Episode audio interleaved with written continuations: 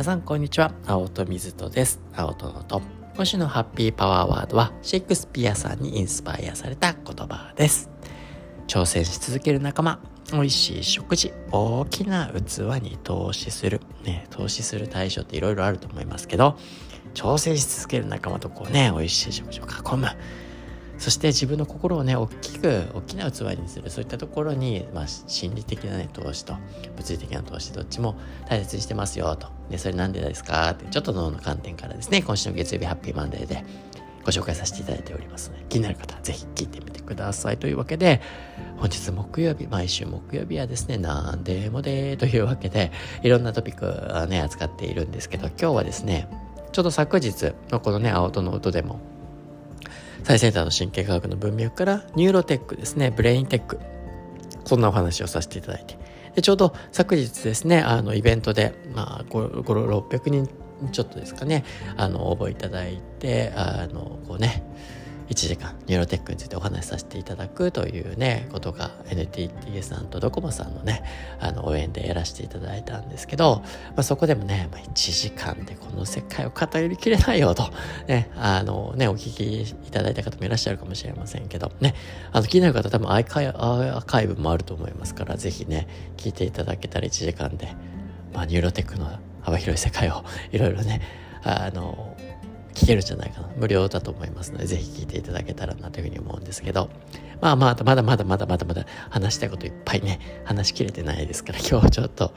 あの、そこではタッチしていなかった勝手な僕の妄想の世界というか、かなりコアな世界だけど、今後そういう方向に行くんじゃないかなって思ってることについて、あの、お話しさせていただけたらなというふうには思っていますと。で、そうですね。昨日もお話しさせていただいてこれからのねブレインテックどうなるかなと。もうね間違いなくあのどんどん進化すると思いますね。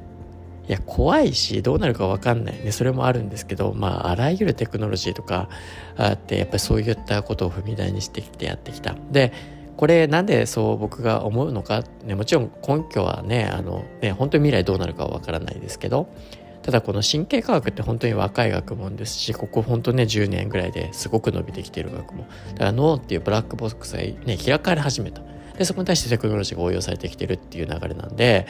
ね、脳の分かんないことが分かってきてる分だけどんどんニューロテックも当然伸びていくしテクノロジーも伸びていくしプラスアルファ AI ですよね。人工知能がまあすごい進化を遂げてるわけですよ。こう人間の脳のねあのテクノロジーにこの AI の情報処理っていうところはもう欠かせない重要なピースになってきている。なのでそこの進化っていうのがますますですねこのブレインテックニューロテックを加速させていくよなっていうことがまあ言えると。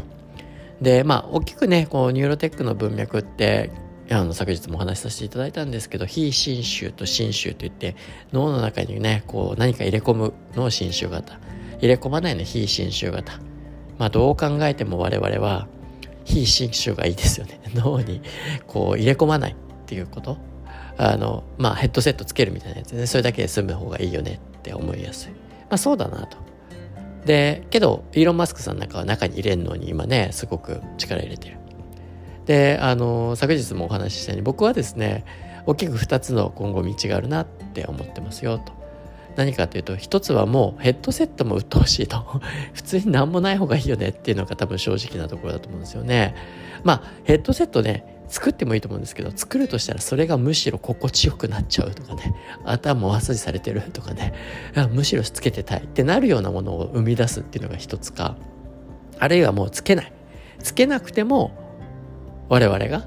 脳の状態がある程度可視化されるような時代にもなっていくかなと。僕はそれ非非侵襲って呼んでるんですけどね。あの、もうつけないと。まあ、つけてこうね、例えば Apple Watch とかこう生体データあの心拍であったりなんないとか、他のね、簡単につけるもので取れてるデータから脳の状態を推測できるようになっていくみたいなこと。あるいは、こうね、スマホ上でちょっとしたアンケートを、まあ、パパッと答えると。それによって脳の状態がある程度推測できる。まあ実はですね、アンケート的に、まあ神経科学的に作られたアンケートフォームで脳の状態がある程度推定できるっていうことはですね、この2021、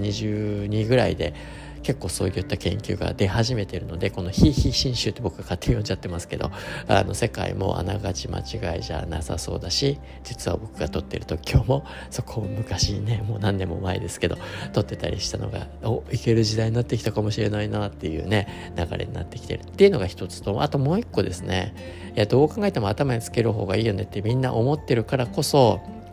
ああイーロン・マスクさんが頭の中にこう埋め込むことをやってるのはそういうことかななんて勝手に思ったりもするんですけどね。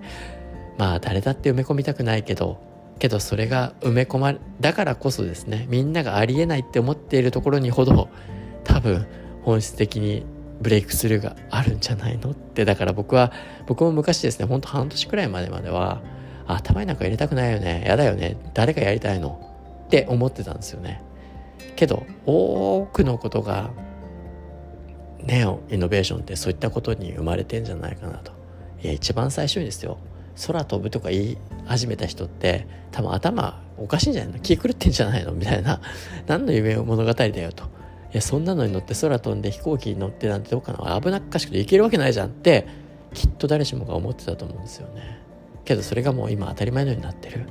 まあ、レーシックス手術とかもね近いねまださんイーロンさんはそういう話をしてましたけどそんぐらいに気軽になるっていうのは